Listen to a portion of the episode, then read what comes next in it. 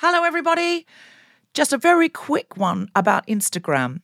If you're on it, Meta, the parent company, is reducing the number of political posts visible to users on their feed. This is a real thing, not a hoax. So go to your Instagram profile, tap the three horizontal lines in the top right corner to open the Settings tab, scroll down to What You See, click on Content Preferences, open Political Content, and turn on Don't Limit Political Content. That's an option. Otherwise, you won't see almost anything we post because we are deemed political. Please do that now, or you won't even see the posts about our shows, our fun things. So, if you want to see Guilty Feminist content and know when we're coming to a place near you or releasing a new podcast, do it now. Hey, it's Ryan Reynolds, and I'm here with Keith, co star of my upcoming film, If, only in theaters, May 17th. Do you want to tell people the big news? All right, I'll do it. Sign up now and you'll get unlimited for $15 a month in six months of Paramount Plus Essential Plan on us. Mintmobile.com slash switch. Upfront payment of $45 equivalent to $15 per month. Unlimited over 40 gigabytes per month. Face lower speeds. Videos at 480p. Active Mint customers by 531.24 get six months of Paramount Plus Essential Plan. Auto renews after six months. Offer ends May 31st, 2024. Separate Paramount Plus registration required. Terms and conditions apply if rated PG. Quality sleep is essential. That's why the Sleep Number Smart Bed is designed for your ever evolving sleep needs. Need a bed that's firmer or softer on either side? Helps you sleep at a comfortable temperature? Sleep Number Smart Beds let you individualize your comfort so you sleep better together. JD Power ranks Sleep Number number 1 in customer satisfaction with mattresses purchased in-store. And now, save 50% on the Sleep Number limited edition Smart Bed for a limited time. For JD Power 2023 award information, visit jdpower.com/awards. Only at a Sleep Number store or sleepnumber.com. Jewelry isn't a gift you give just once. It's a way to remind your loved one of a beautiful moment every time they see it. Blue Nile can help you find the gift that says how you feel and says it beautifully with expert guidance and a wide assortment of jewelry of the highest quality at the best price. Go to BlueNile.com and experience the convenience of shopping Blue Nile, the original online jeweler since 1999. That's BlueNile.com to find the perfect jewelry gift for any occasion. BlueNile.com. I'm a feminist, but I saw a poster for a film called Fierce The Untamable Joan Crawford. And I thought, I want to be the untamable Deborah Frances White. And I'm going to go further and say, I want men to try to tame me so I can prove that I'm untamable.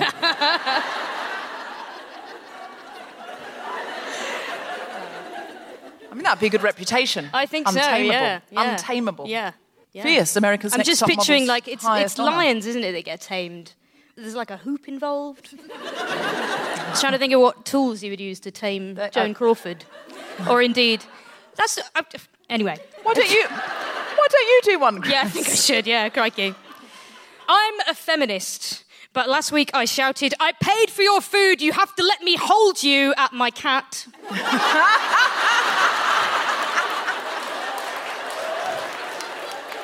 and then immediately felt like I was not a feminist. Is your cat male or female? Oh, he's male, yeah. Do you know, I was, I was trying to tame him. That's what I was trying to do. The bastard. I'm a feminist, but at the Guilty Feminist book launch party, David Baddiel came up to me and said, Oh, I've got your book, but I haven't read it yet. And I said, Oh, you don't have to. And he said, No, I want to. And I said, Don't feel obliged. at my own book launch party for a book with feminist in the title. Oh no, David Baddiel, you keep singing about football coming home. There's no need, there's no need to read my little words. What's the fuck? What the fuck? I'm a feminist, but sometimes I let men in the music industry assume that I know nothing about guitars because I find talking about guitars relentlessly boring.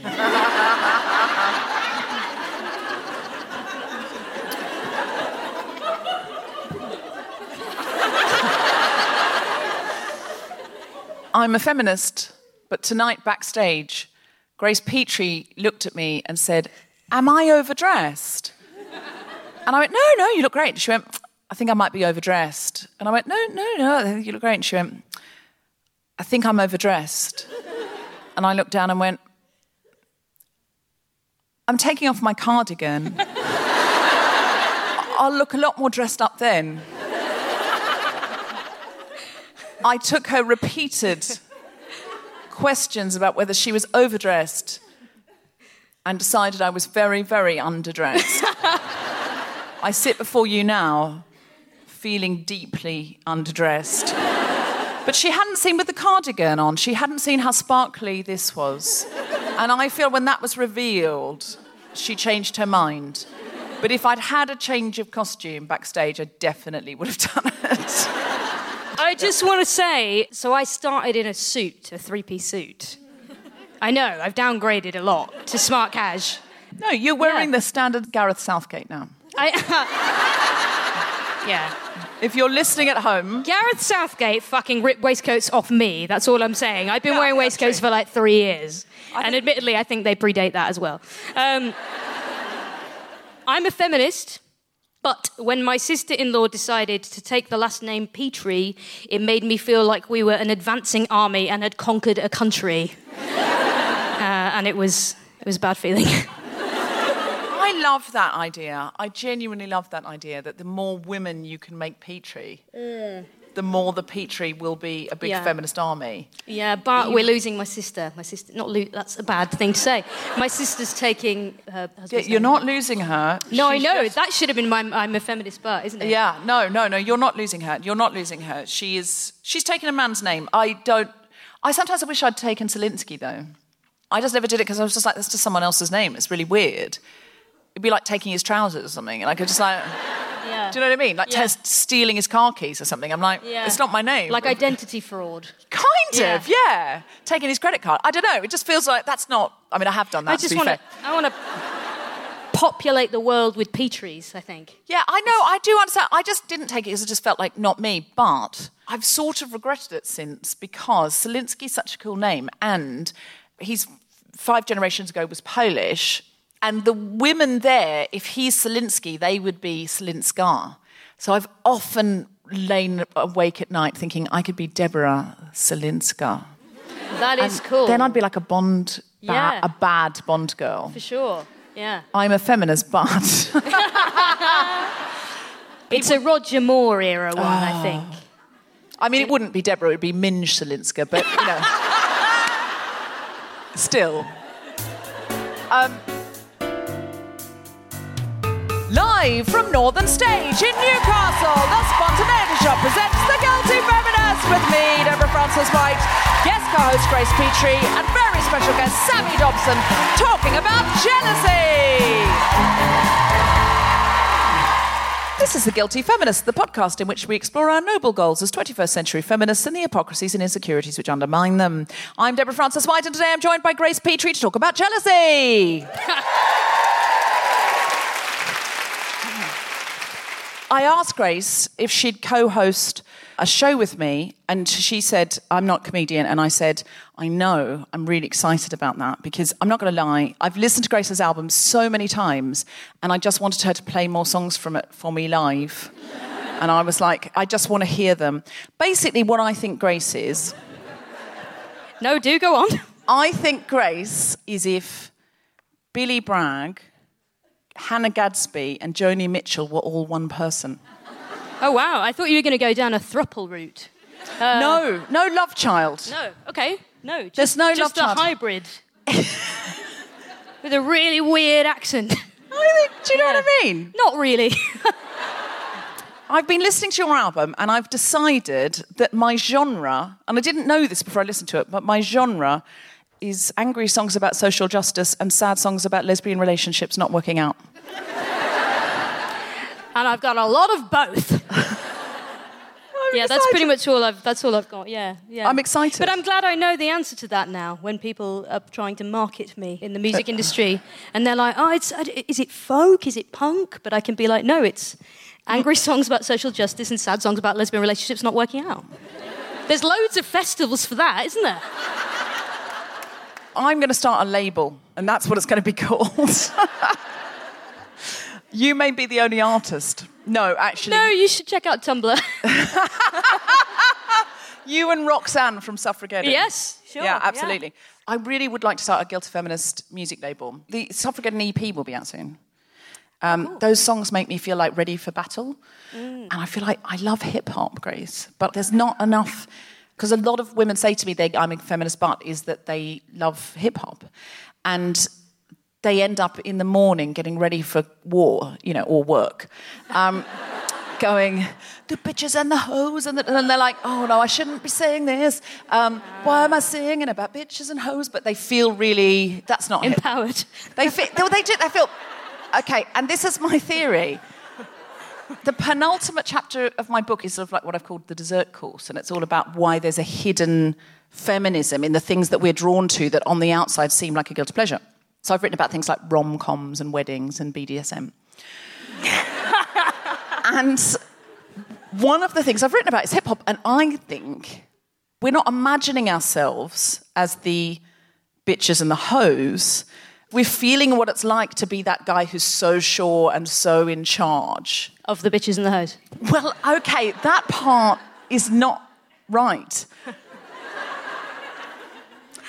But the just the central feeling of like, yeah, I'm just like not apologizing, you know, like No, yeah, taking up space. Yeah. yeah, sure, the for sure. swagger, No, the I'm with you. swagger. I mean, all the bitches in the hose shelf should be content warning. We're going to talk about bitches and hoes.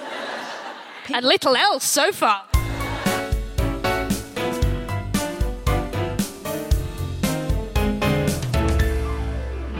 Please welcome to the stage Deborah Frances White.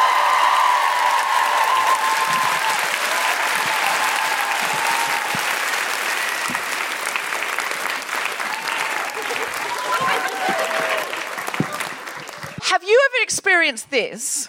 Your friends said that if they were going to be in your neighborhood, they'd give you a text because they were going to have lunch, maybe, but maybe not.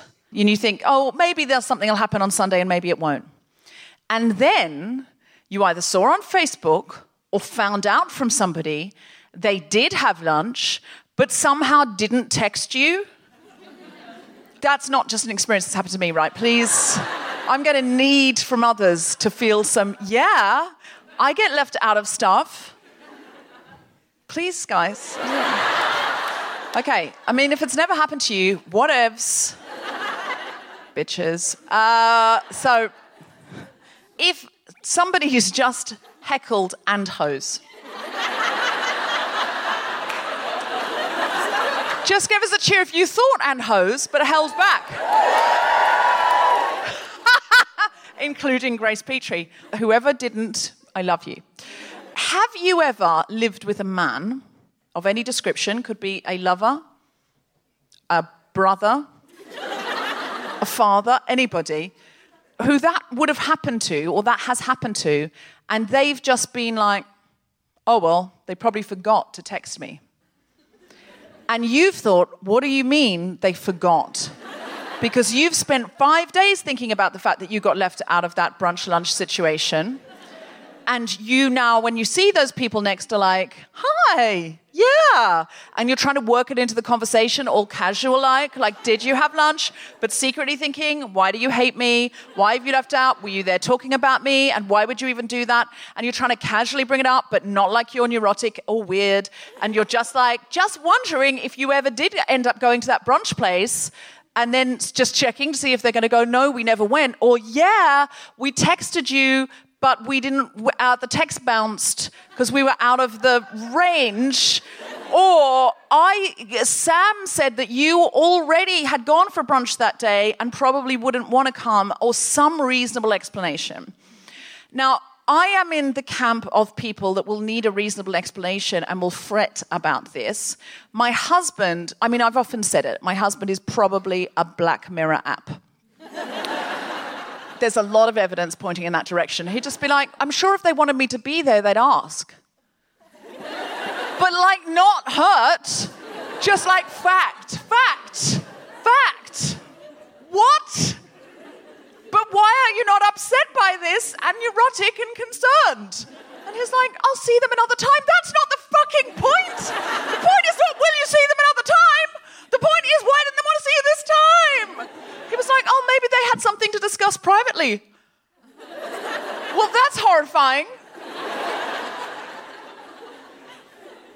So, my friend Fiona Thompson and I are writing a book called Super Tribe. And it's about the way people tribe, and it's about the way we connect. It's a sort of slightly Malcolm Gladwellian type paradigm for looking at the world. And um, somebody's just realized they've forgotten to ask someone to come to this show. and they're like, shit, we said if we were going, we would call her. And we got the tickets and we never told her. She's probably at home crying because we tweeted that we were here and we Instagrammed. Look at us, the whole gang at the Guilty Feminist. Say feminism! If you're listening at home, someone's run out in a panic. So rather than looking at men are from Mars, women like shoes, um, which is not true. Uh, some women like shoes, some, no men are from Mars. It's all nonsense. What we're looking at is traits and behaviors. And we've gone back to hunters and gatherers. On the savannah, more men were hunters than women, but there's plenty of tribes where women hunted or men and women hunt together, and likewise with the gather. But overall, as a trend, men tended to hunt and women tended to gather. So there are all sorts of interesting things that you can look at. For example, fight and flight is more useful for hunters because hunters could often outrun something. Hunters tended to hunt in very small groups, gatherers tended to gather in large groups because gatherers could protect each other. Gatherers had less upper body strength and were too pregnant to run, which we were always too pregnant to run.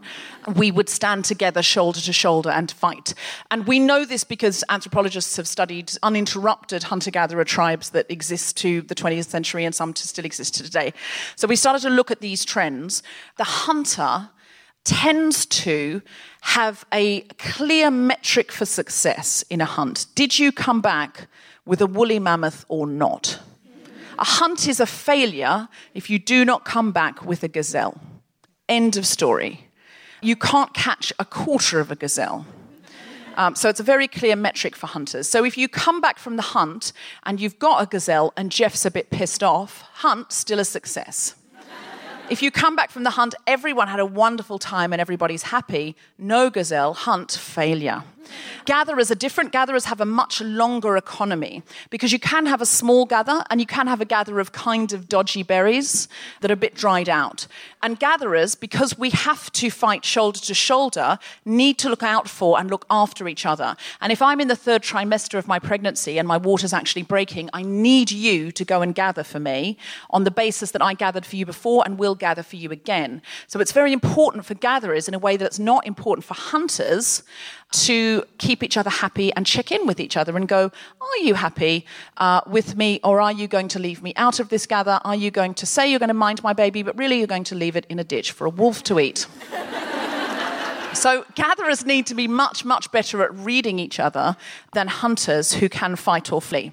And so, gatherers have a habit of checking in with each other to make sure they're definitely in the gang. And this is the reason why Fiona and I have assessed through our research and uh, guesses. Um, that's what Malcolm Gladwell does. Come on, he just doesn't say that what he's doing. I'm a woman and a gatherer, so I need to.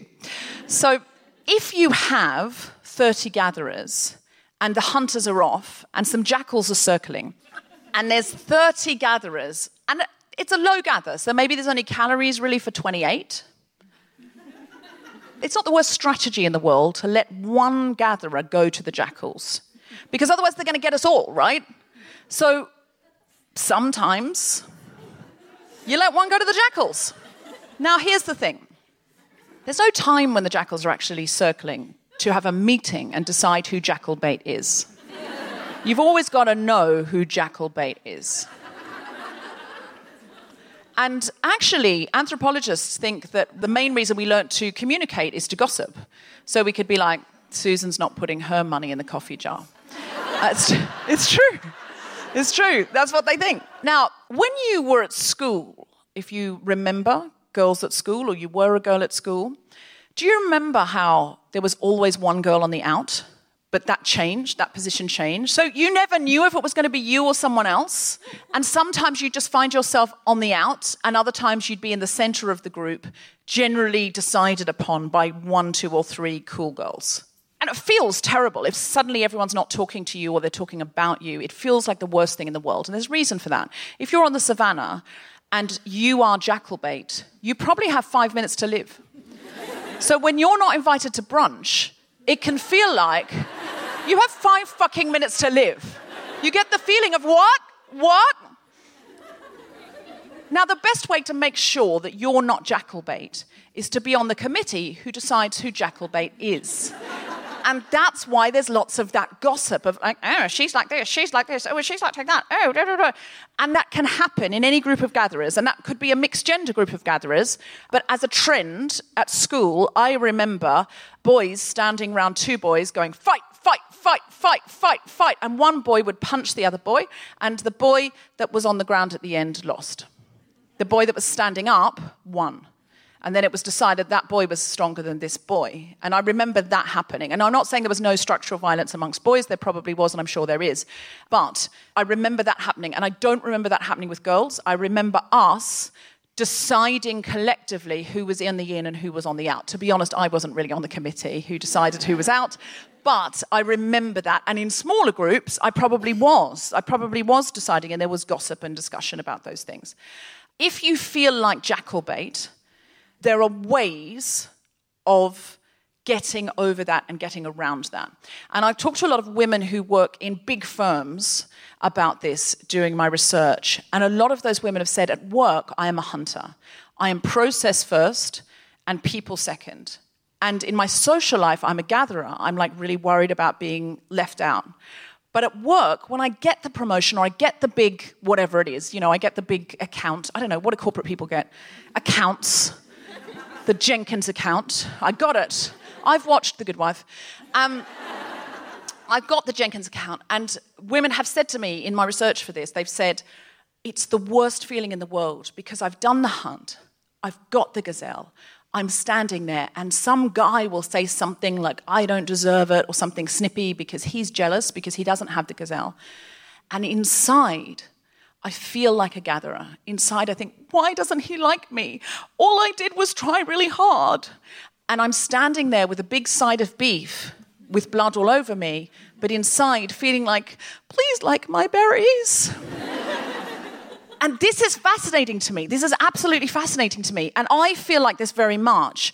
Always, wherever I go, I want to take my friends with me. If my career's doing well at any point, I want my friends around me. I mean, I've started a whole show called Women I Love Doing Well. Please applaud for the next woman I love. Look at her gazelle and her berries. Because I can think of frankly nothing worse. I want, I, you know, I want to be doing this that I'm doing, but it's quite exposing because I'm standing here in a light and I'm on Mock the Week now. And I'm like, my nightmare is to be standing there covered in blood next to a woolly mammoth on my own. Because then I've definitely got five minutes to live. Because I'm covered in blood and I'm holding protein. I'm like, where are my gatherers at?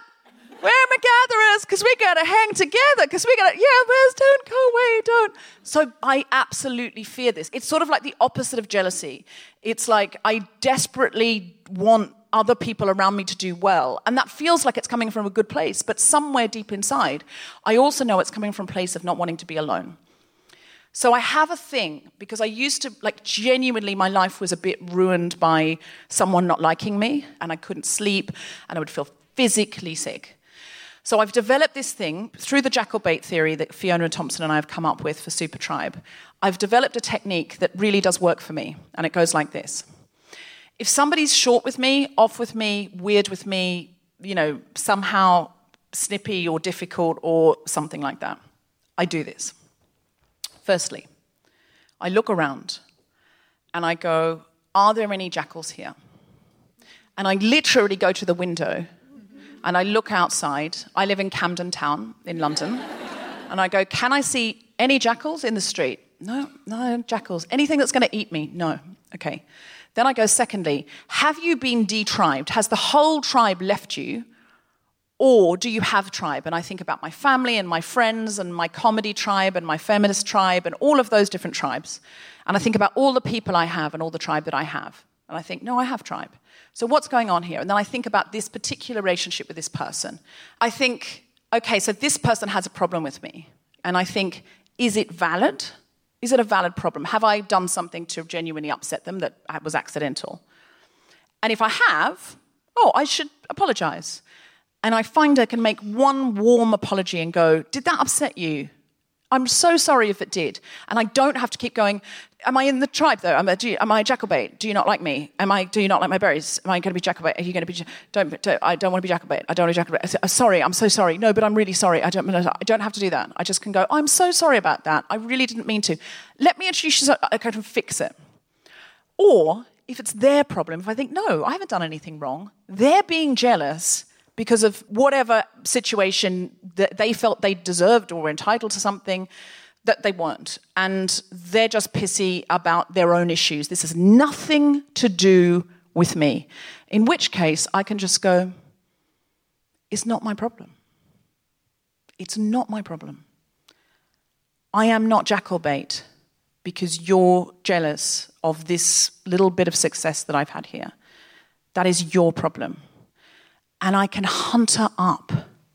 And what's so exciting about it is that now, in my life, if something's not going well, I think to myself, I think I'm being too hunter where I need to be more gatherer, or I think I'm being too gatherer, usually, where I need to be more hunter. And I start to say, Am I putting everyone else over the process and what needs to happen for me to move forward and for this to be great? Or am I going hellbent for leather for this and somehow I'm not listening to people and I'm not taking that on board? And what this means is I've sort of cured myself of this neurosis through looking at the model through this world.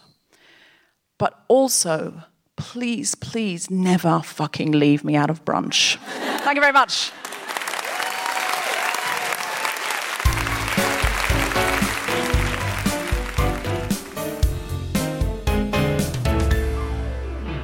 Hello, hello. It's Jess Fostekew here. Sometimes I co-host this Lush Guilty Feminist. That's where you might know this voice from. I have my own podcast. It's all about eating called Hoovering. So I'm just interrupting to tell you that I've got my first ever live show, live Hoovering in Manchester with stars from Coronation Street, Bake Off and the smash hit podcast All Killer No Filler. Naturally, they're all women brilliant ones at that. There will be eating and laughing occasionally at the same time. Come and join us. It's Saturday, 6th of October at lunchtime. Of course it is. Go to manchesterpodcastfestival.com and if you use the secret code VACUUM, you get 50% off.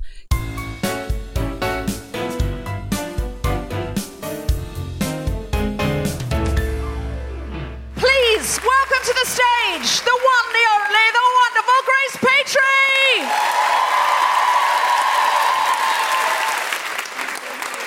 Hello. All right.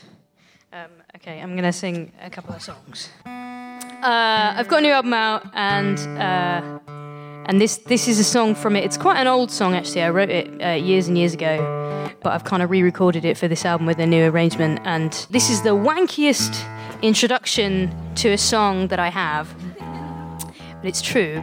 Um, so I wrote this song because when I was doing my English A level, I was studying Shakespeare's Othello, and I wrote a song about the play. Yes, I did. Um, what a knob. Um, but uh, is anyone uh, anyone familiar with Othello?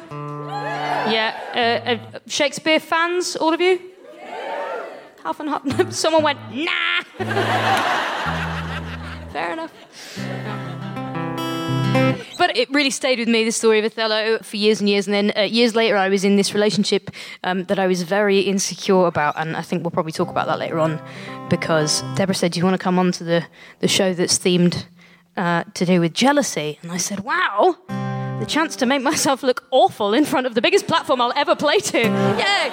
Um, sign me up! Um, so this is called Iago, uh, which is a reference to Othello and not to the. the parrot in the Disney film Aladdin.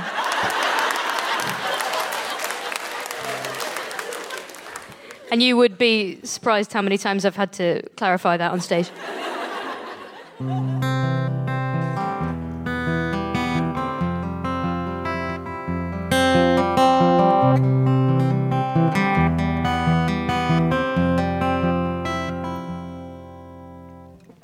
You know that I'm my own worst enemy.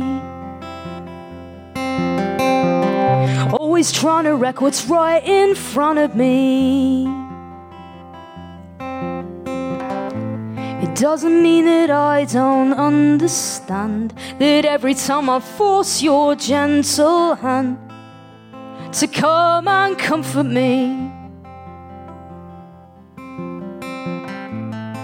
I make myself your enemy.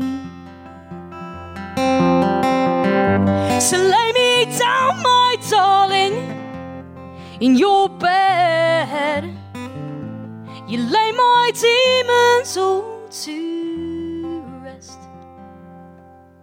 But there's the Iago sitting on my shoulder every time I hold her, telling me I'm never gonna make the grade telling me I'm stupid, kinda self deluded. If I think I got my happy ending made, and every time he calls, it ends up in a fall. He stands there and he doesn't help me at all. Sometimes I think that I'm just running out of time, just heading for the crime when I let myself break my heart with my own two hands. Put a bullet in the head of the great romance of my life.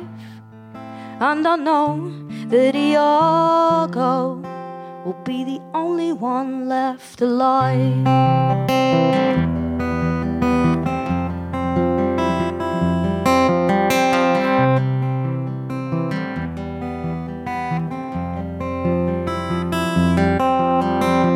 Sometimes I just don't have the energy to be the things I'm meant to be.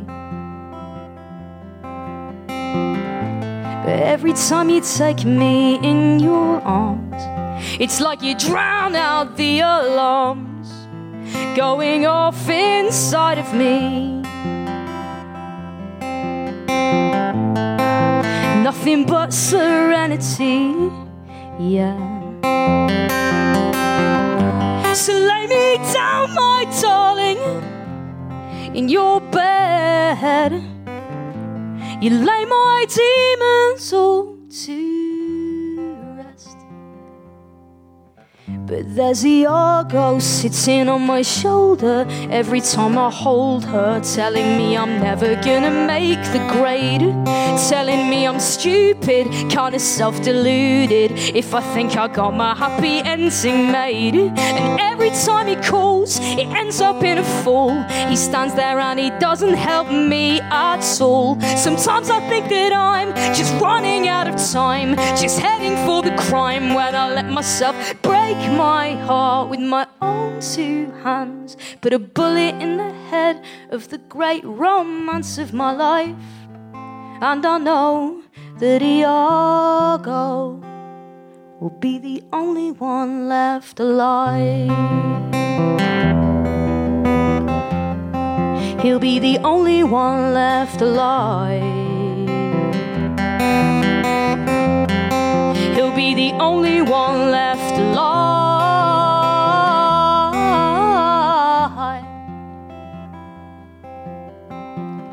You know that I'm my own worst enemy.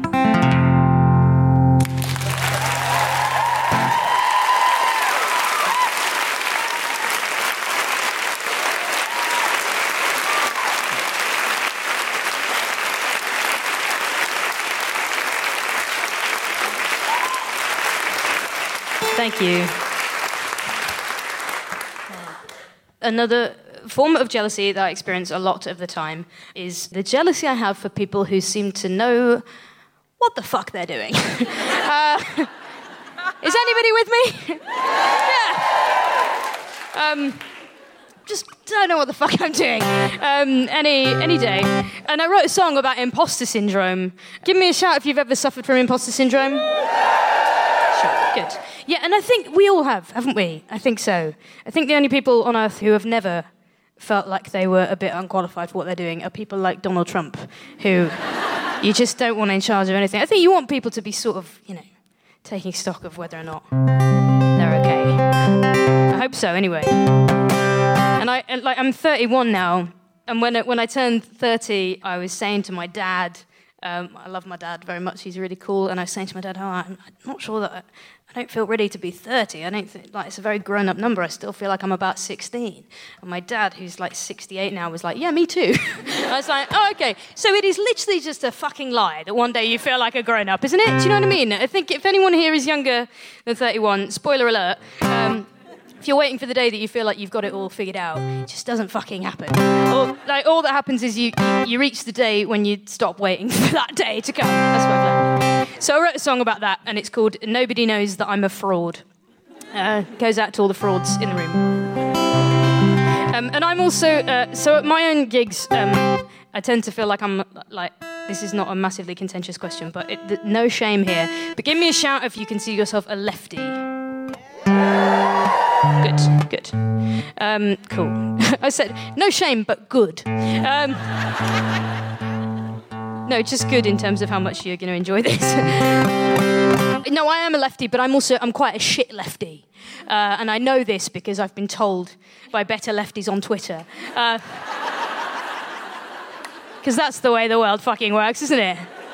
Uh, so it's also it's also a song about not being as left wing as everybody thinks I am. You call yourself a protest singer, and jeez, you're supposed to be perfect, aren't they? Goes like this.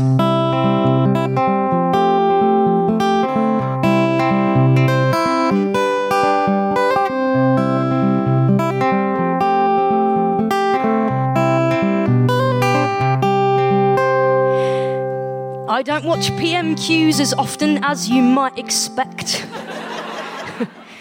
I only live tweet question time for comedic effect. And I'm a feminist, but I've never read Virginia Woolf or any Bertolt Brecht. And nobody knows that I'm a fraud. It's often been alleged that I'm as hard left as can be, but my idea of edgy is an unknown brand of tea. And I'm not even veggie, let alone dairy free. Nobody knows that I'm a fraud. But I'll get up underneath the lights until I feel adored. And I'll never tell you anything I think you won't. Oh, it might not always be the truth, but it'll have three chords. Nobody knows that I'm a fraud. Nobody knows that I'm a fraud. Well, dressing how I do, I find I often get mistook by graphic novel fans who judge me on the way I look. But I just like Batman shirts, I've never read a comic book. Nobody knows that I'm a fraud. When people call me a musician, that makes my palms perspire. I took grade one piano and I never got no higher. If I didn't have this capo, then you'd all see I'm a liar. Nobody knows that I'm a. But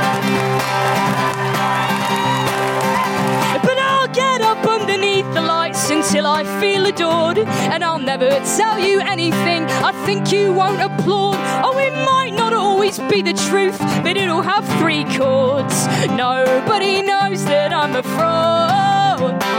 Nobody knows that I'm a fraud. And some days I get so scared that we're losing. And some days I'm just so sure we'll never win. And some days I get so knackered from refusing to let that in, to let that in.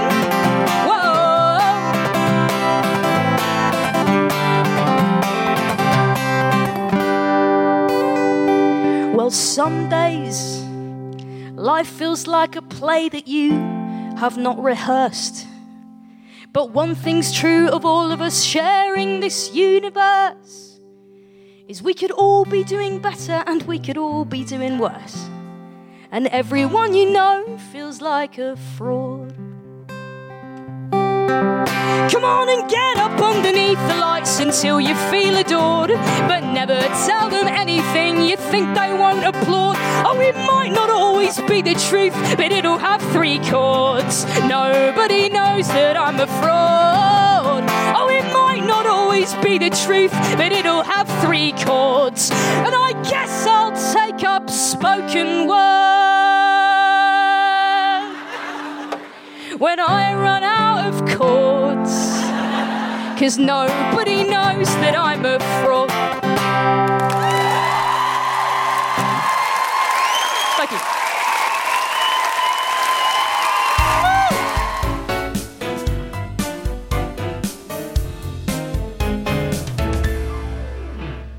Hello, guilty feminists. It's Deborah here. I wanted to let you know that our own Grace Petrie is on tour around the UK. Wonderful show. Don't miss it. Go to gracepetrie.com to find dates near you. Felicity Ward is also on tour. Go to felicityward.com to find out where she is. And as always, go to helprefugees.org to find out what they need. Jess Fostekew and I are in Calais today, Monday, and we are working there with the Women's Centre, and we'll have a podcast about it for you uh, when we get back. We are trying to get t shirts together with Help Refugees so that we can support them. Please don't email or tweet and ask us when they will be ready. We don't know yet, but we will let you know when we do. In the meantime, go to road from damascus.co.uk to get one of our Guilty Feminist collections necklaces. They make great Christmas presents.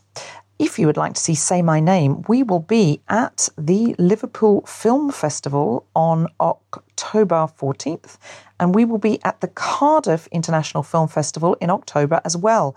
Check out both of those festivals to see when Say My Name is going on sale. It's my screwball comedy that I wrote and have a cameo in. It's produced by a woman, a fabulous, strong woman in the lead. I think you're really going to enjoy it. If you would like to see it where you are, hashtag say my name movie and let us know, and we will encourage distributors to bring it to you. If you'd like to see my late night satirical Channel 4 show, next week's news, if you don't like this week's news, let's try and change it in time for next week's news at Channel 4 and ask them when it will be on. Hashtag next week's news. I am also a contributor to the amazing pink protest book, Feminists Don't Wear Pink and Other Lies. It's a fabulous collection of essays by various contemporary feminists, and I'm hosting an event for Feminists Don't Wear Pink with Scarlett Curtis on the 3rd of October at the Lowry in Manchester. And I'm a contributor to another event on the 4th of October in London at the Rio Cinema. Please buy tickets for one of those. If you would like to, I would love to see you there. And finally, we don't sell advertising on this podcast. We don't ask for Patreon. And we don't have any other revenue really except for selling tickets to events. And we do it every week of the year. We never take a break. And we would love your help and support. And the best way you can do that is to buy my book, The Guilty Feminist. It is my view on contemporary feminism and how we can build a better world and one that we all want to live in. I've tried to include interviews to make it more intersectional. I hope you will really, really enjoy the book. If you would buy it in hardback, it would really help us keep the podcast going. You can get it at Waterstones, other good bookshops. Uh, I see it's on sale now in Australia as well amazon.co.uk if you absolutely have to. But if you could get a copy while it's in hardback, it's about 15 quid and it would really, really help us to keep the podcast going. Thank you so much. And we really appreciate it. We want to keep the content free. And I hope that you find the book of great value. And now back to the podcast. When you're ready to pop the question, the last thing you want to do is second guess the ring. At Bluenile.com, you can design a one of a kind ring with the ease and convenience of shopping online. Choose your diamond and setting. When you find the one, you'll get it delivered right to your door. Go to Bluenile.com and use promo code LISTEN to get $50 off your purchase of $500 or more. That's code LISTEN at Bluenile.com for $50 off your purchase. Bluenile.com code LISTEN. Hey, it's Ryan Reynolds, and I'm here with Keith, co star of my upcoming film, If, only in theaters, May 17th. Do you want to tell people the big news?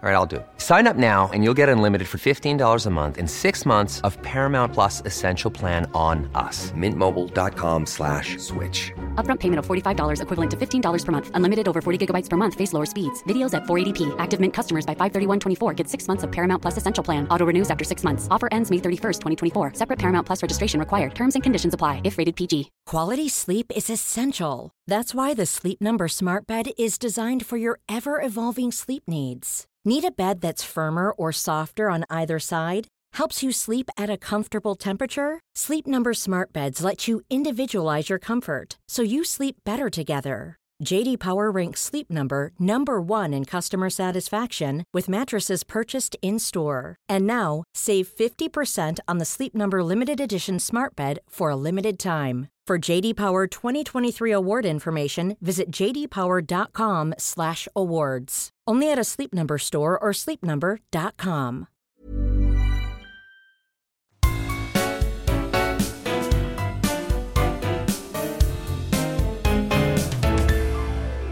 Has anyone got a feminist T-shirt? I forgot to ask at the beginning. Got feminism in the front row? Anybody else? What are you wearing? Shout out. Um, why be racist, sexist, homophobic, and transphobic when you can just be quiet? It's a very good question. Very, you can be silently those things, but it's much more pleasant for the people around you. Anybody else? What is that? What your T-shirt says? What is, On Wednesdays, we smash the patriarchy. yes. I feel it should be on Mondays though, because that's the day the podcast comes out. Why is it Wednesdays? Mean Girls. On Wednesdays, we wear pink. Oh. Don't Stop test me, trying to make my special fetch subject. happen. Oh, it's Mean Girls. It's literally the Gatherer movie. Wow, I can't believe I missed that. Um, well, I'm going to make a T-shirt that says "On Mondays we smash the patriarchy." Do we are going to start doing T-shirts actually? Um, we are going to start doing T-shirts because we had them, but it was like a whole thing. Like it's two things. One is keeping them in all the sizes, like your Gap Oh, yeah. which we're not. And secondly, I just felt a bit uncomfortable about putting feminism on a t shirt and selling it. So we've made an arrangement with Help Refugees. The way they do their t shirts is ASOS print them to order, and ASOS handle all of the sizing and everything, and the money, the profit goes to Help Refugees. So I'm like, we can do that. And that way we don't carry them and we don't profit from them.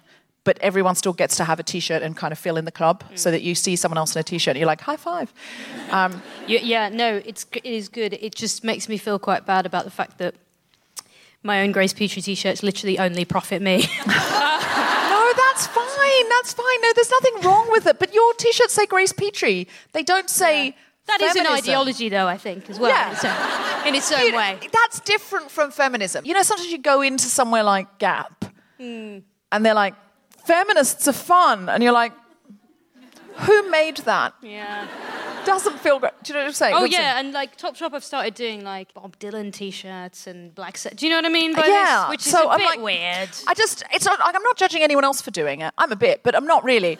I just thought, what's a nicer way of doing this? And also, it came out the podcast today. Steve Ali, who some of you know, I've talked about, and he's on Grown Up Land. He's a Syrian refugee, and he learnt to be a silversmith. He was an architect in, mm-hmm. or an architecture student. He always likes me to say, not an architect. I was an architecture student at the University of Damascus when the war broke out, and it was a kill or be killed situation. So he left when he got to the Calais jungle, he learned to be a silversmith. And he started off because there was no materials and he missed his, he had always had beautiful silver jewelry and he left it with his mum. He said, The thing is, I got in the dinghy with my life, but thought, leave the jewelry. Because what if it drowns? Genuinely, he did that. He was like, no, no, no, so. So he didn't have any of his jewelry. So he started using things like nails and things you could find in a refugee camp, electrical wiring and stuff to make his own jewelry. And he learnt from other people in the camp who were silversmiths. And he started this whole company. It's called Road from Damascus. I came up with the title. And uh, so I commissioned from him some necklaces. So they're really beautifully made silver necklaces that say Guilty Feminist. And there's another design he's doing for us as well that's part of our Guilty Feminist collection. That's right, we have a collection. Um, it's the word woman in Arabic. And so that's the sort of more, if you're one of those people that doesn't like people knowing, do you know what I mean? Like you don't want to be too on the nose, you get the woman one, which is the secret one. And if you're just out and out, I'm a guilty feminist, I'm proud of it, woohoo, you get that one. Or you get both for different days, different feelings, different moods. Um, but I also. So one is like closeted. A little bit. A little bit. But I also want him to do one. Do you remember there was a woman who came on who was teaching people Chinese? Yeah. We were breaking down the Chinese symbol for feminism, and one of the words was gender. And I said, How does that break down? And she said, The sign for gender is the birth of your heart. And I was like, Isn't that, I know, right? And I was, Isn't that beautiful for transgender people? Yeah. It's the birth of your heart, it's not the birth of your body. So Steve can make that necklace, Yeah. the birth of your heart, as gender. And I just think that's just so beautiful. And half of the profit will go to Steve's continuing education so he can start doing a degree again. And the other half will go to his mother's project. His mother is a refugee in Turkey, and she always took refugees in when Steve was growing up because Syria had more refugees than anywhere coming in. And he always said, his mother used to say, Well, I would hope someone would do it for you. I know. And um, so um, he said to me one day, I don't know if you believe in karma, and I don't know if I believe in karma, but that's what my mum always said to me. And so she's got a project in Turkey that helps women who are refugees get a craft. Because often they've had amazing jobs and careers and things, but then they turn up somewhere, they don't speak the language, they don't always have papers. So if they can do something like become a silversmith and sell those products, it's like a beautiful thing where they're keeping a craft alive and also they're able to sell something. Uh, so please go to it's road-from-damascus.co.uk and you can see there the Guilty Feminist collection, which I hope will grow. What's this woman's organisation called? I don't know what the name of that project is, but it'll be in Arabic and Turkish. It's more like her local project rather than it being like a mini NGO or something like that. I just Um, want to say that was mm. such a lovely, sort of inquisitive and uh, sensitive heckle, and the only other one we've had is and hose. really covering both ends of the spectrum there. Sorry. I'd like to support this small grassroots project in Turkey. I'm going to need the website and hose. Yes. Um, today's guest is a comedian and actor whose career started in Byker Grove. Is that where Ant and Dec started? It is PJ and Duncan is how they used to be known. PJ and Duncan. PJ and Duncan. Let's get ready to rumble. well, let's get ready to rumble right now because our next guest is a Newcastle local. Please put your hands together and make extraordinary Geordie woohooing noises for Sammy Dobson!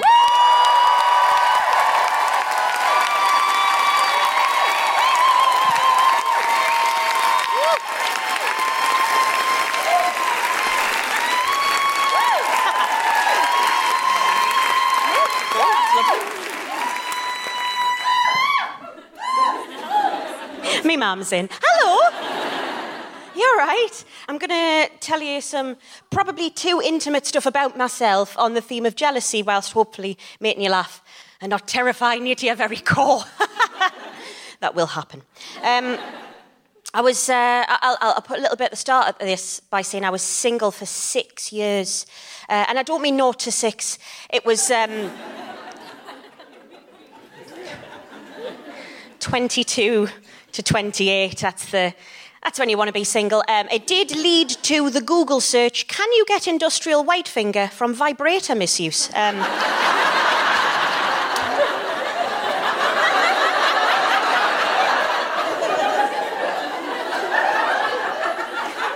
you can.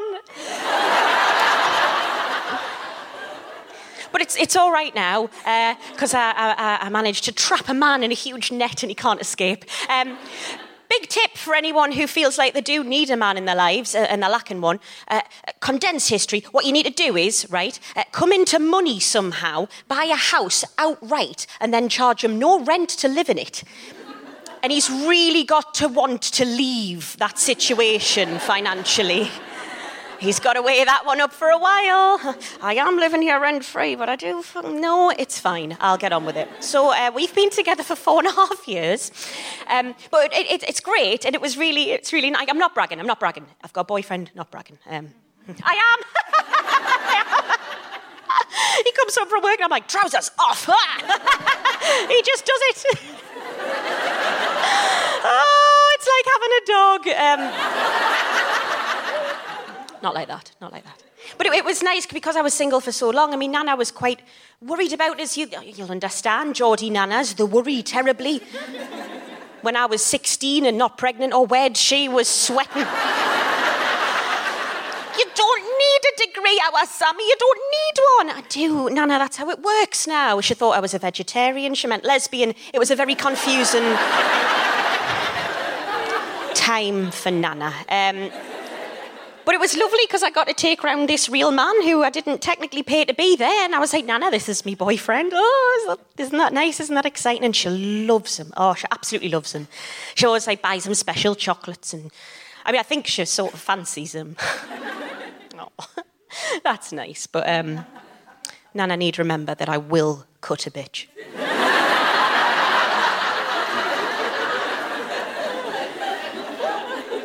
And her osteoporosis will just play into my hands. She'll crumble like dust in the wind.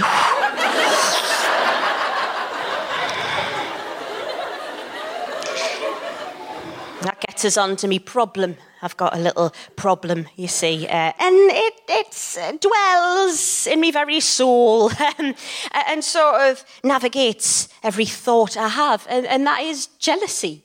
I'm a very jealous person. I'll give you an example of this. Recently, my partner was having a shit. and I timed them all, and this one. this one just seemed to take that little bit too long. and in that few minutes extra time, I had convinced myself that what he was really doing was FaceTiming a new woman and the reason I couldn't hear anything through the door was she was deaf. and he hadn't been staying extra at work to help with their workload. He'd secretly been doing BSL at night to talk to his deaf bitch through FaceTime, claiming it's a big shit. It wasn't. I know that. Uh, he had food poisoning. Um, it's really hard. Like when I'm in front of lovely people like you, when I'm on a stage, when I'm doing comedy, I feel like I can just tell the truth and just say things that come out of my mouth and it's fine. It's like a safe space. I can just get away with it. I've said some awful things on stage, all of them true. Um, terrible. But when I go home, that's when I have to start pretending. That's when the act starts. Oh, because I have to pretend not to be fully insane.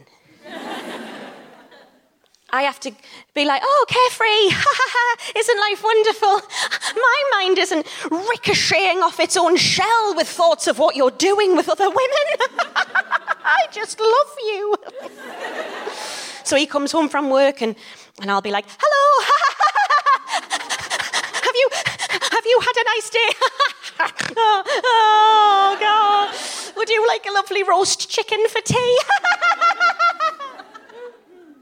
And he'll say something like, "Yeah, I've had a lovely day. Actually, I've been um, I've been working with Sarah from." Uh, ah!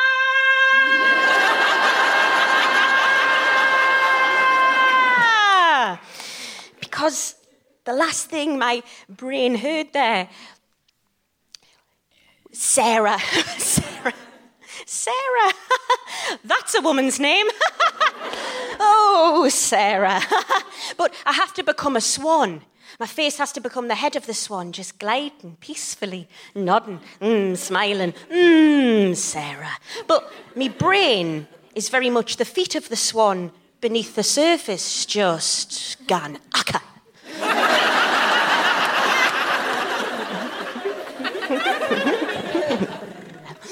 Sarah?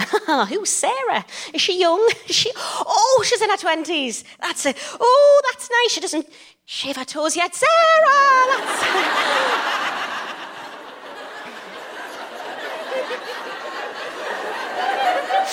Oh, what's that? She makes a cup of tea just, just the way he likes it. Oh, I'm happy for you. that is lovely, Sarah. Does she have nice hair? Eh? Does she have matching underwear, eh, Sarah? I love the sound of Sarah. Let's all go for dinner together. I'm sure we'll be best friends. Sarah! Did Sarah go to a karaoke bar in Newcastle and try and hit a very high note and shit herself? No, Sammy did.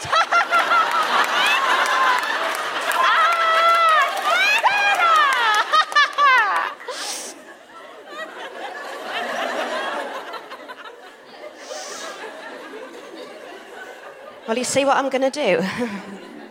I'm going to get my friend, my friend to start working where you both work. and I'm going to give my friend drugs. drugs to put in Sarah's handbag. And then I'm going to call the police and say, hello. you know, Sarah, who works there, lovely hair, matching underwear, that's the bitch. She's dealing drugs to kids. Oh. And then when they come in and drag her out by her lovely hair, eh? let's see how much you love her then, shall we?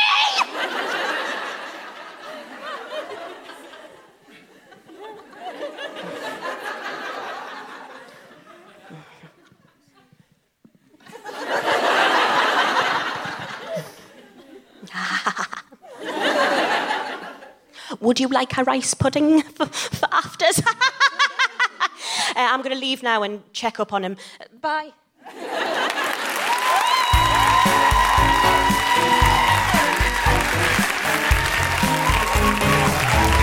Sammy Dobson, everybody.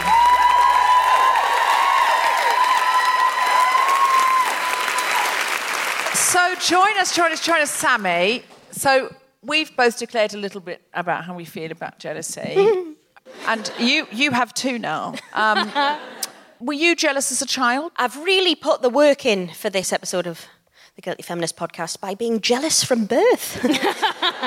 it's a very unique situation, but oh, stay with us on this one. I'm an only child. What, really? Um, and my dad thought I needed competition because I didn't have siblings. So, what he did from me being about two years old was invent a sibling, an imaginary sibling who was the same age as me, who was better than me at everything. Really? And Is he- sure that's not a comedy bit? No, and my therapist will attest. As will her lovely new car. Um, did did he?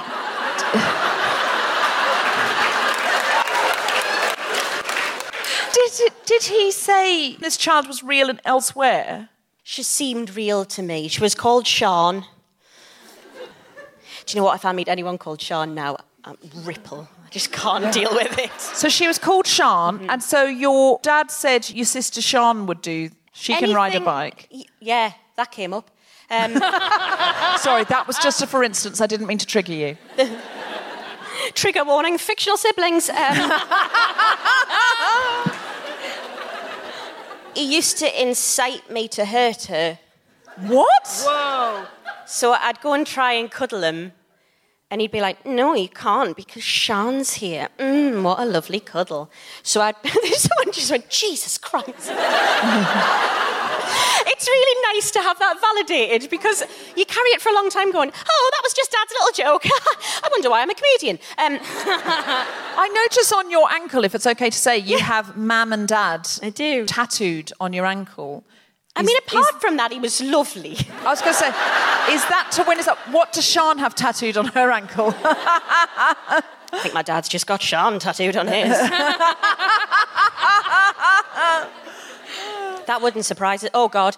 Oh, I've, I've entered the pit again. But it, it was anything. So if I got 9 out of 10 on a spelling test, he would look at it and go, "Oh, Sean got 10. No way. To the point where um, the day I got my A level results. what? It was still going on? Yeah. I'd been really ill in the lead up to my A levels. I missed about three months of school, hospitalised a lot. So I got three Bs and I'd really wanted my three As. And my dad looked at my results sheet and went, Oh, Sean got three A's. And honestly, I just felt the tears well in my. And he just meant it as a joke because he knew how much it mm. bothered me. But I was like, Of course she did. I now have a theory, because I don't know you, Sammy, that you did have a sister called Sean and you killed her. We were all thinking it, I think. And the narrative you have now is she was Yeah. always imaginary. I have worried that. Did you have, how were you as a child? Did you have siblings? Is it all right I to have ask this? siblings. Yes, I'm the youngest of four. I am just sickeningly spoiled uh, by my whole family. And the best example I could tell you about my lifelong relationship with jealousy was when I was very small, very young, I should say. it's never not funny. um, If you're listening at home, Grace is Very small. Grace is very how- small. How tall are you, Grace? I've never measured myself. I think I'd find it quite a depressing experience. Okay. So, c- sorry, continue. No, I, it's I didn't mean to provoke jealousy over height No, issues. it's fine. It's sorry. fine. I'm sorry. We're quite It's tall. It's in How many ways where it stems from. Uh, Full, but I do Five tower four. over Grace. yeah. Five yeah, I'm- Do you know what? Sean's taller than you, though.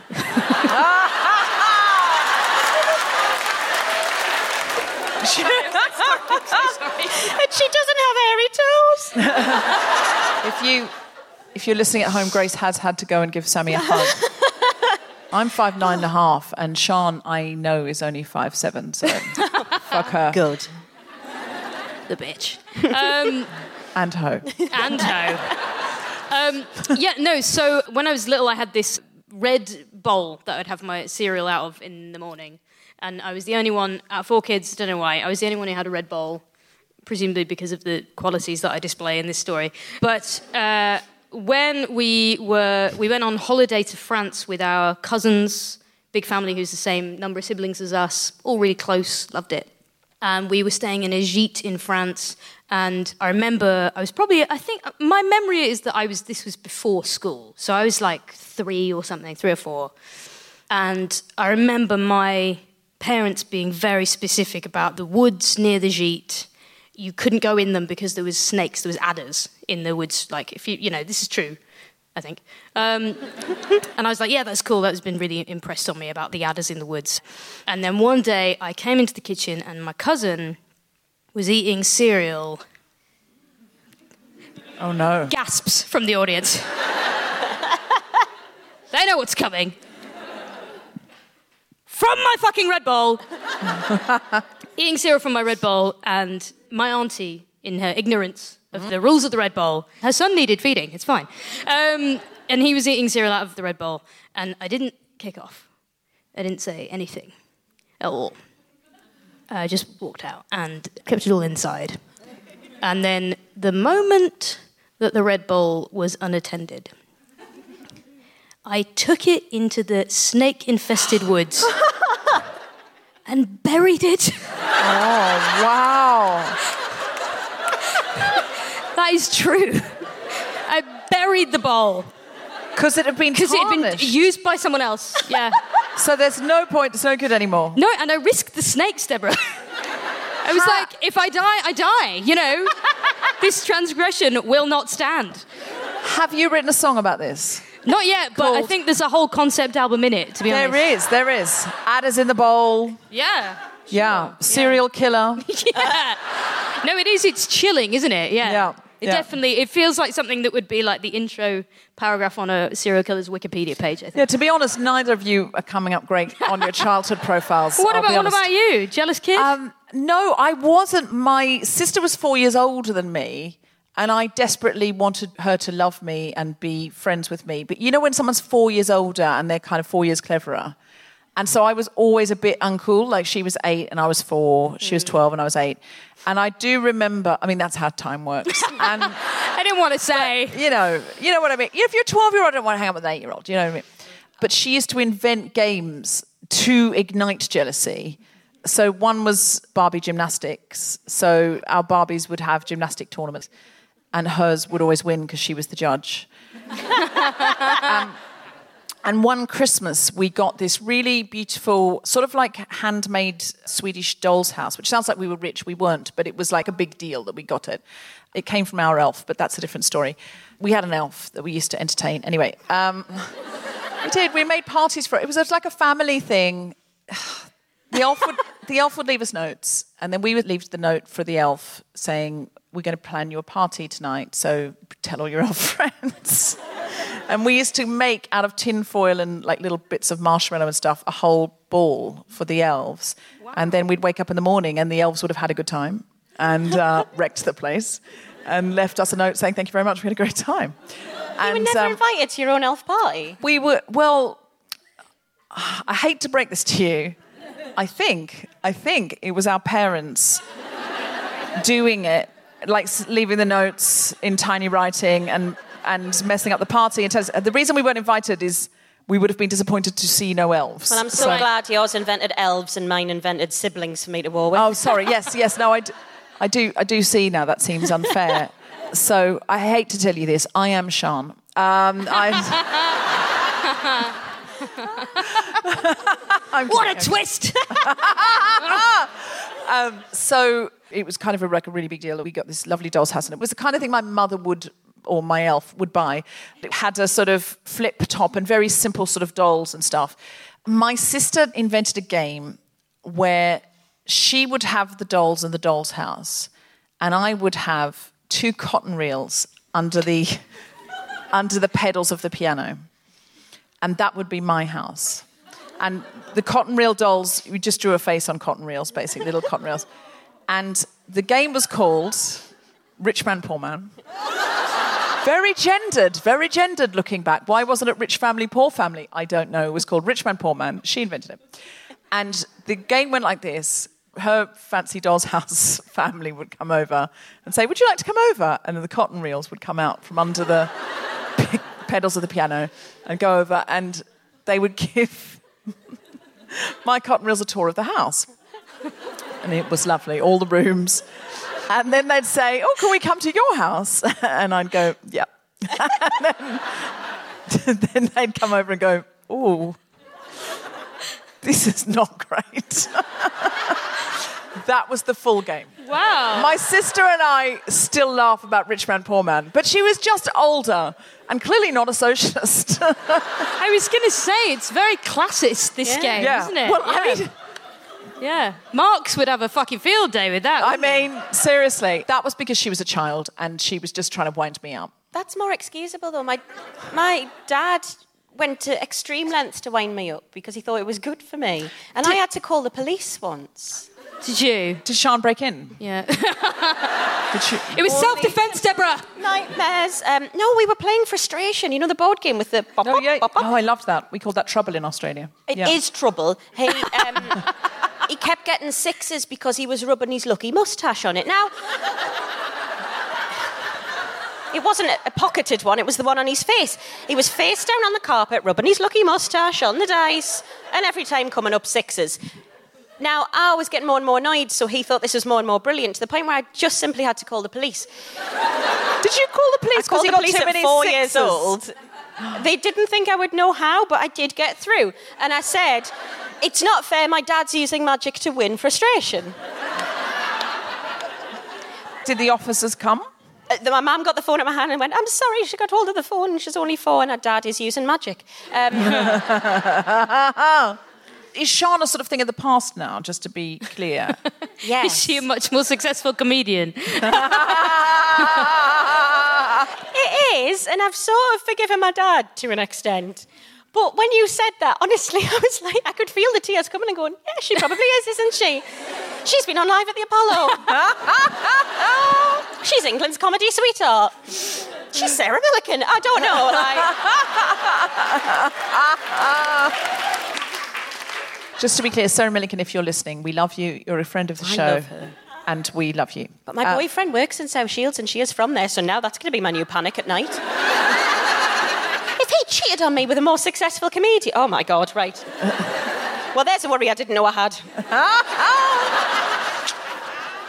Do you think women are trained to be more jealous? Do you think, I mean, obviously you have been trained to be jealous specifically, and not just by the patriarchy, but by your actual pater. Very specific patriarchy. That is, I mean, that's almost too good an example. I think men aren't compared as much as women. I think as soon as a woman does something, she's like the last woman who did it, whereas so many men mm. get to have goes at things. Yeah. Well, I just noticed when I did Mock the Week, some people would write in, they're directly comparing you to another woman mm. that they've seen on the show, and they want to tell you that you're better or worse than another woman in their opinion. But they're not comparing you to all the men you're sitting next to. Yeah. Do you know what I mean by that? Do you get compared to other women? Are you more likely to get compared to a female folk singer or an LGBT folk singer? or... Um, it's a similar thing, but my pet hate is like the female something. Mm. Do you know what I mean by that? Like I get the female Billy Bragg. I get a lot. You Oh, know? I'm really no, sorry, no, no. But I you didn't began- call me the female. I You didn't call me the female anything. I said you are Billy No, Bragg, Bragg, Hannah, Hannah Gadsby, Joni Mitchell. And what a pedigree, one- to be honest. One person. If they were in a body swapping film, a three-way body swapping film, and they were just biting into a fortune cookie as the lightning struck, and then they all swapped one around, and then It's a specific film we're talking about, isn't it's it? a If they were in Freaky Friday. Let's just call a, spade a spade. It's a niche film. Yeah. I will grant you that. Just because you missed Mean Girls, you can't get your Lindsay Lohan points back now. Oh, I can. Yeah, oh, I okay. can. Yeah. I can. I feel a man can be his own person in a sphere. Oh, yeah. But if you're a female judge, you must get compared to other female judges. Yeah. If you're a female research scientist, you mm. must get compared to the famous woman rather than just getting compared to other people in your field. Well, I think it's just still the fact that like men are just the standard so much of the time. So like, how many of us have had a gig where they were like, "Oh God, we've got to find a man for the bill." Do you know what I mean? Like that's just I not. ha- I've had that. Have- well, you you're probably Yeah. the only person in Yeah, entertainment I, that I, has but I don't problem. worry too much about it. I think if I haven't got a man for the bill, I mean, on the Guilty Feminist, obviously, I don't feel any pressure to put a Mm. man on the bill. Global Pillage and Grown Up Land, which I book, Yeah. occasionally I do think we've had a lot of very female heavy shows, Yeah. and I haven't booked a male guest in a little while. Yeah. I know I'm in the minority, and I know also I have an unconscious bias. Somebody said to me for a show that I was booking, can you book more guys because you're booking you know we want this to appeal to men and women and i was like well they never worry about that No. with it's the other way around Sure. but okay fine they were suggesting some names who were white straight guys Mm. i'm sure are very good but i realized that i was kind of like i don't really know these guys are they going to be funny and Yeah. I realized because I never see white straight men be funny Mm. because all of the shows I book, I just, in my head, I went, are they going to be funny though? Are they going to be talented? Are they going to be good? And I went, oh my God, I've got the opposite bias that all of the people who book comedy clubs have because they don't see women be funny very Yeah. often. So they're like, and they saw one once and she was uncomfortable on the bill because she was the only woman and she wasn't introduced properly and blah, blah, Yeah. blah, blah. Or she just had an off night or she wasn't very good. Mm. And then they've made an assumption that all women are going to be that. Mm. And they've just already decided. And I just realized I was like, shit, I've got the thing Yeah. where I go, I just, it's not that I'm sure white straight men are funny. I you sound just, like an apologist. I just, Yeah, exactly. I just don't see any evidence of it. Yeah. I don't, I haven't seen it. I haven't seen it. And I was, there was a guy that I'd just done a thing with, and I was like, he's good. I know him. He's great. We can have him. And I was doing the thing that they do, which Yeah. is, I know a woman who's funny. We'll book her, and that'll be the funny one. And I did mm. exactly that for white straight men. I'm in a microclimate, mm. and I've written about this in the book. The Guilty Feminist is a microclimate where women do well. And I just know when I've had men on occasionally, I've seen it happen. The audience are polite, but the response, the response that you gave Grace and that you gave Sammy and that you gave me, if I now said, and now this guy, this is what happens. The audience go, they're nice. So they'll go, mm, good. but I see them sort of slightly stiffen and they just lean forward like, we'll hear you out, white man, but you better have something to say. And I see the guy often make a joke that goes a bit wrong or something, and they're a bit sweaty, Yeah. and they look like the woman on the panel. Of course, yeah, yeah. So what happens? And that's what it is. It's just that you start from less than zero. Do you know what I mean? I, Um, it does feel like I'm a feminist, but that sounds lovely. Yeah, absolutely. Oh, I'd yeah. love that to happen more often. Yeah, it's the architecture of support that breeds and builds confidence. You've talked about being jealous romantically, Sammy, and you've talked about being jealous as a kid. Do you feel that in a professional realm? Do you feel like you're pitted against women or there is a professional jealousy? Sometimes do you feel like that thing of, oh, I definitely do a bit, and I think it's sadly because my conditioned first response to everything is jealousy. Everything. Because of how I was brought up. My gut reaction straight away is jealous, and then to go, pleased for you. I have to. it's the sort of primal brain kicks in and does the jealousy, and then the learned, mm, well read, nice person trying to be has to go, no, but that is good for her, and we are pleased about that, and I am. But I only really feel it, I, think it's because my best friends aren't comedians. I think if good call. On so I mean, many They're funny lasses, but I can be very pleased for their success because it doesn't affect mine. That sounds horrible, but might be true. Um, but my very good friends who are comedians, if they're afforded an opportunity that I'm not, and I think it is because it's rarer for women, my instant reaction is, why did she get that and I didn't? And then I have to go, Butcher's my mate, and I'm really happy mm. for it, and I am genuinely happy, but it doesn't stop the beast. It mm. just sort of go hides away, precious, mm. precious. Mm. Yeah, I know exactly what you mean. I do too. And I think it's about, I'm really trying to fight this now by us all creating our own microclimates because do you know what they make us think? There's only one spot at the top for a woman. Yes, exactly. And if you help Yeah. someone else, she'll get it and you won't. Yeah. Yeah. And while they keep that thing where there's three or four women allowed on the telly, or there's mm. three or four women allowed in these spots, whatever your industry is, that there's a, how many f- female CEOs in your industry, how many, you know, that's what they do. They go, oh, there's only one spot. And I hear women in the corporate world talking about it, that there's this, how many women are there on the board? Let's be honest. There's 12 people on the board. One of them's a woman. So if I start helping you, what if you're better than me? Mm. And then you get the, you know, next time a woman dies and there's mm. another one allowed on the board, you're going to get it. So mm. why am I helping you? So I'm better off helping guys and making allies of men Yeah. Because they can do jobs for the boys. They can do scratch each other's backs. And we have to stop that. As women, we have to start scratching each other's backs because that's how they do it. They all help each other up the ladder. They invent the ladder. They build another ladder together. And they, they all give each other legs up. And women are going, oh no, I couldn't possibly. It would be unfair for me to give another woman a spot. People are going to think that I'm helping women through, or you're going to get it and I'm not. We've got to stop that collectively. I'm not saying you. I feel like I'm. you have to stop that, Grace. I know what you do. You don't help any women in folk. I tear them all fucking down. That's what I do. You should write a song about that. But it's true. I mean, they literally have. It's called the Old Boys Club. They literally, you know, we need. Mm. We need a new girls An old network. girls club sounds. We need a new girls network. new girls network. Yeah. yeah. I honestly thought you said Nude Girls Network then. I was like, That's a hang on, different this is website. Quite Uh, far away from Guilty Feminist.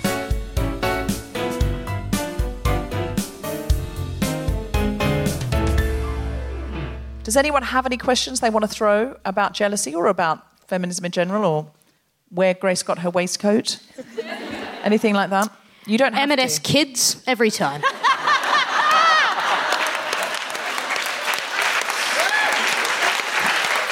I may be short, but I don't pay VAT on most of my clothes. Hey. I suspect all the questions are going to be about Sean.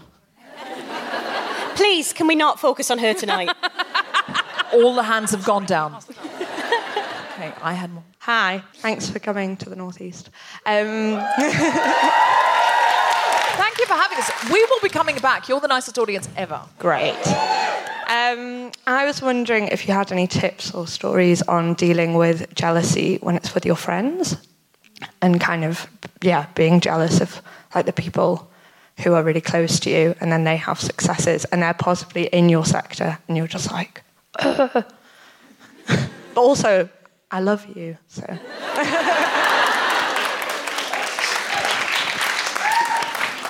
Is it Gore Vidal who said, It's not enough for me to succeed, my friends must fail? um, and I think he also said, Every time a friend of mine succeeds, a little piece of me dies. And I remember the day that he died tweeting, Someone must have won an Oscar. um, the way I see it is whenever a friend of mine succeeds, and this industry is so ostentatious when someone succeeds, you can't miss it. But what I always think is, if it can happen for someone I know and hang out with and have coffee with, then it can happen for me. It makes it real to me. So I remember when Fleabag got on television, it felt like, oh, so television's possible for women. Mm. It felt like, what? Someone I know that I hang out with, that I've hung out with and had drinks with at Edinburgh. And that made me believe again. Mm. Because I'd started to think it's not really possible. Mm. It's for other people, it's for men, it's not for me. So I think that's a great way to look at it. And also ask them what things they did. If they've got something that you want, ask their advice. Everyone loves to be an expert. It's the most complimentary thing you can do and status raising thing you can do is to ask someone for advice. Do you know what I mean? Like when Joey asked Rachel, my my little sister wants to be in fashion and she wants to talk to an expert. And she went oh i guess i could ask one of my bosses. And he went no i want them to talk to you. And she went oh my god i'm the expert. And because we'd grown up with rachel seen her pouring the coffee and being all lost felt like a big moment for all of us.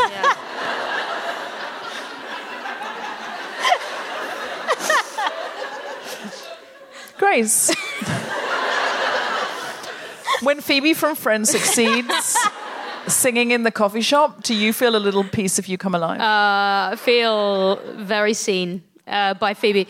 But I was just going to say that um, I think it's true about this industry that we're in. We're in slightly different industries, but um, you said that when someone succeeds, it's very ostentatious. But I think that increasingly, because of social media, it's like that for everyone, I think. I had a funny thing where the last time I was single, when I got out of a relationship, sometimes you really focus on a relationship and then when it's over, you look up and all of your friends have gone.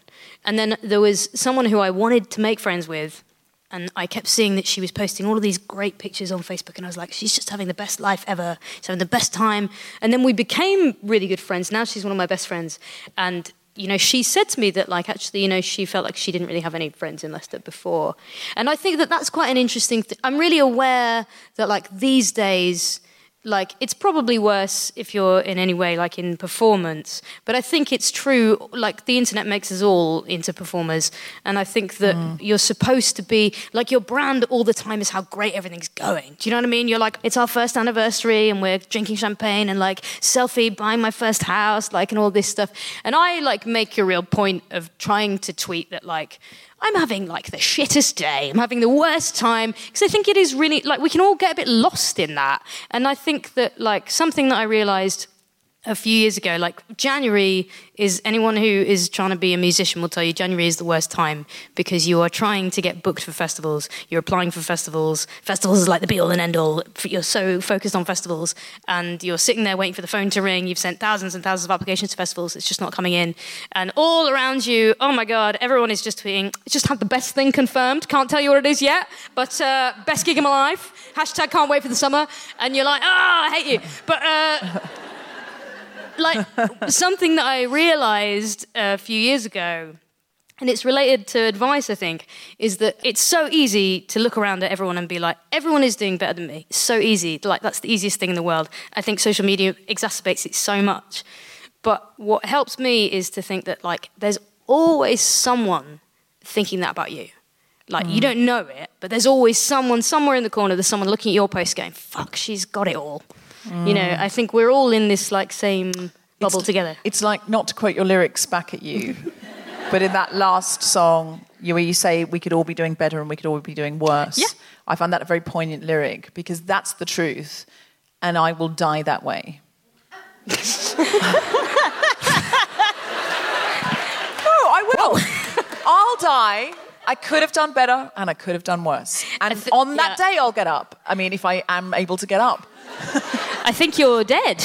No, before I die, I'm going to oh, die sorry, in the sorry, afternoon. Sorry, sorry, sorry, Yeah. And what if I get up in the morning yeah. and die in the afternoon? Yeah. You're not thinking this through. And that day, I could have done better and I could have done worse. And it's when I accept that, I'm just so much happier because I just go, oh, so today I'm doing as well as I can. And if I'd pushed a bit harder, I could have done better. But you know what? Look at what I did do. And it's a really nice thing to do. Sammy, do you have some wise words to sum up?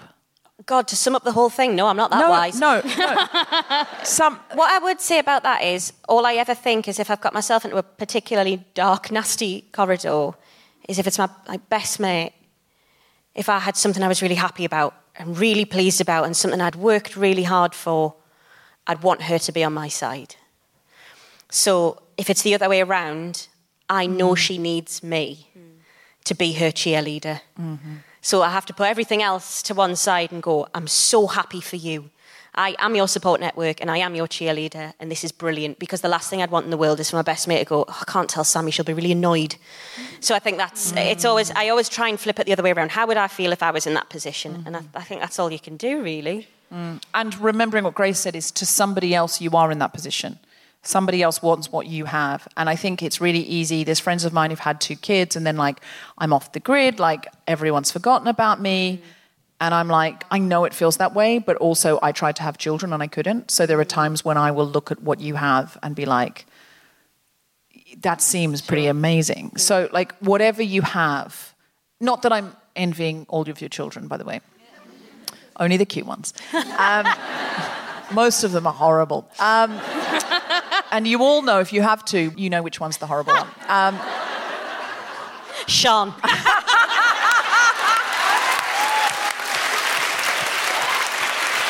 yes.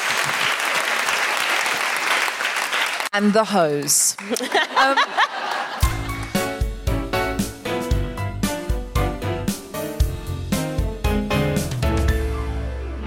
this is the bit where you make other people jealous. Grace Petrie, do you have anything to plug? Oh, I'm playing in Newcastle um, at the end of October, and it has sold dismally. so uh, Don't say that. Don't say that. No, don't this is say what I'm that. saying. It's fucking real Say life, there's man. hardly No. there's hardly any tickets left. Go No. one tonight. I refuse. Oh I refuse God. to participate in the charade. Um, uh, it's real life, man. Some of my shows so well, some of them don't. Um, uh, it's um, it's at the Cumberland Arms on the 28th of October. What night is it? Twenty. this is the best audience. Not ever. prepared for the love for the Cumberland Arms. I mean, it's nice enough, but wow. Uh, the 28th of Twenty October. eighth of October. You can get tickets Will- at gracepetrie.com. Will you all be there? Okay, so that show's sold. It's, uh, right. You can't all be there. It's, a, it's, an 80 capacity venue. I was aiming high. Uh, well, then do get in quickly tonight Yeah. because these other bitches and hoes are going to get the tickets. um, we have said bitches, Bitches and and hoes hoes. too many times tonight. Too Um, many times. Oh, and also I've got a new record out. It's called Queer as Folk. I have some copies to flog outside. So I'm going to be with the Waterstones table with the books. If you would like a book, come there.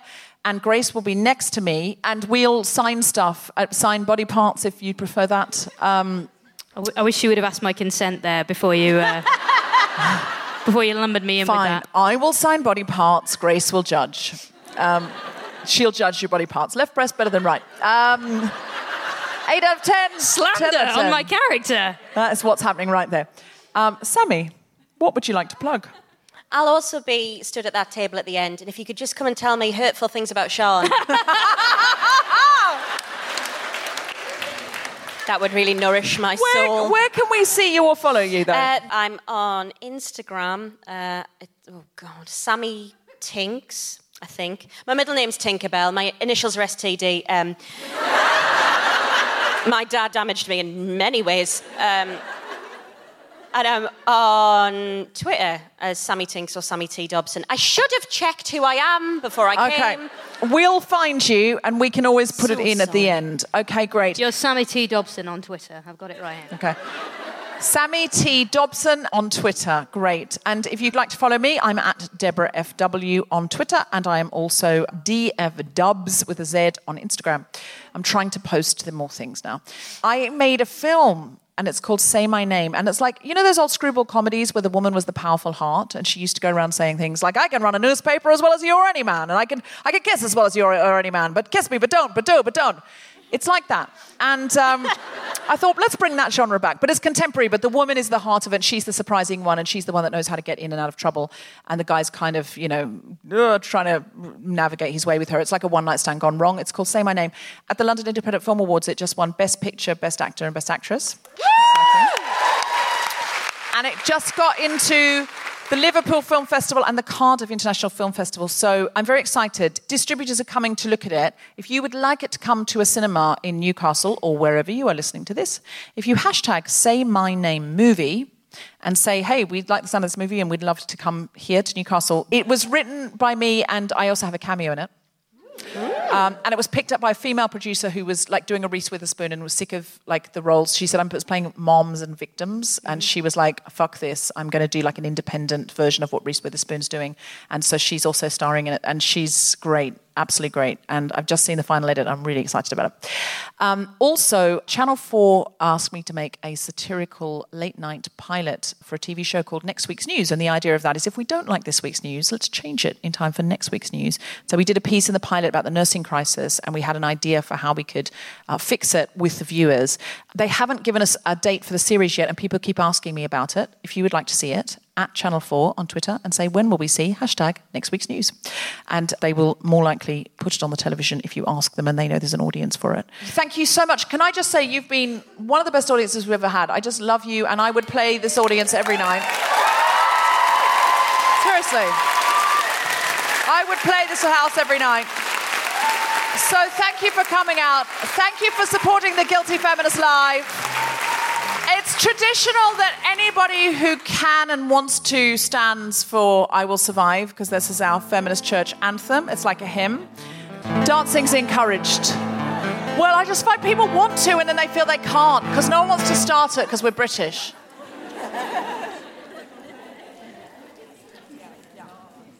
You guys are gonna help me out this, right?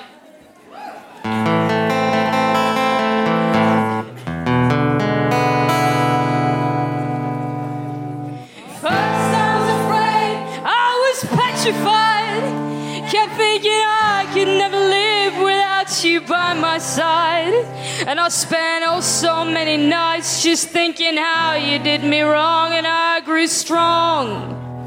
And I learned how to get along, and now you're back from outer space.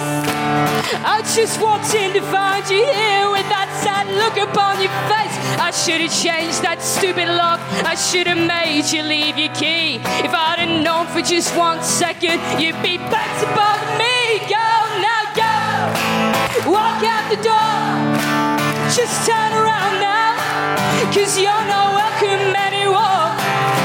Weren't you the one who tried to hurt me with goodbye? Did you think I'd grumble? Did you think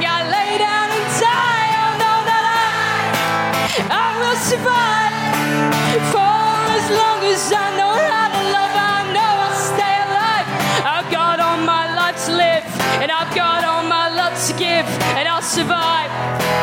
I will survive.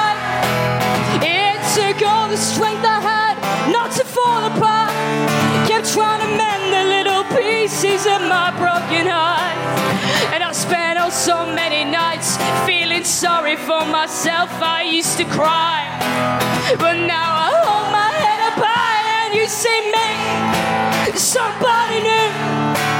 I'm not that chained up little person still in love with you. And so you felt like dropping in and just expect me to be free. Now I'm saving all my loving for someone who's loving me. Go now, go. Walk out the door. Just turn around now. Cause you're not welcome anymore. Weren't you the one who tried to hurt me with goodbye? Did you think I'd crumble? Did you think I'd lay down and die? Oh no, not I. I will survive for as long as I know how to love. I know I'll stay alive. I've got all my life to live, and I've got all my love to give, and I'll survive. I will survive. Now there's an eight-minute instrumental bit on the track. So what have you got, Newcastle? I think we should just go for one more chorus. What do you think? Oh no, no, no. I will survive for as long as I know how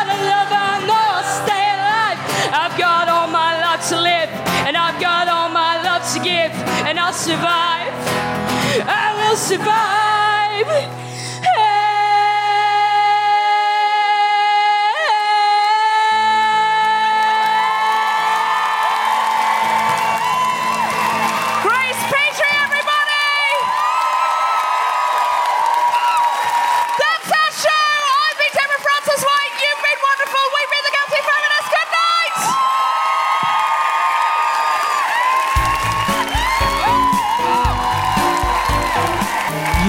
Listening to The Guilty Feminist with me, Deborah Frances-White, guest co-host Grace Petrie, and our very special guest Sammy Dobson.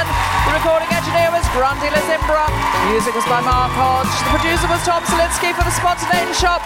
Thanks to Tony and Hannah at PBJ Live and everyone at Northern Stage, as well as all of you for listening. For more information about this and other episodes, visit guiltyfeminist.com.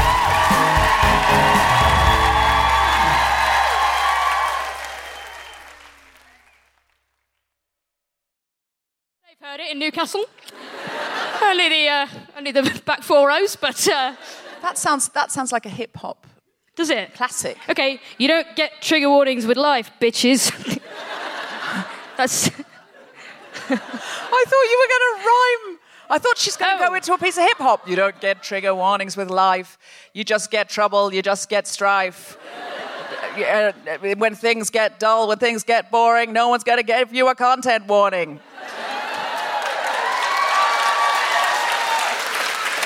It's not. It's It's not when you'd need a content warning, but I went for it and people applauded. no, it didn't make a lot of sense. And that's an example. I think of- that should always be the content warning. Every you should use it every episode. A little sound clip. I want it. I, I want it as my ringtone.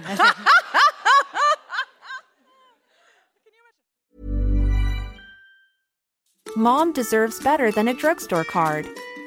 This Mother's Day, surprise her with a truly special personalized card from Moonpig. Add your favorite photos, a heartfelt message, and we'll even mail it for you the same day, all for just $5. From mom to grandma, we have something to celebrate every mom in your life. Every mom deserves a Moonpig card. Get 50% off your first card at moonpig.com. Moonpig.com.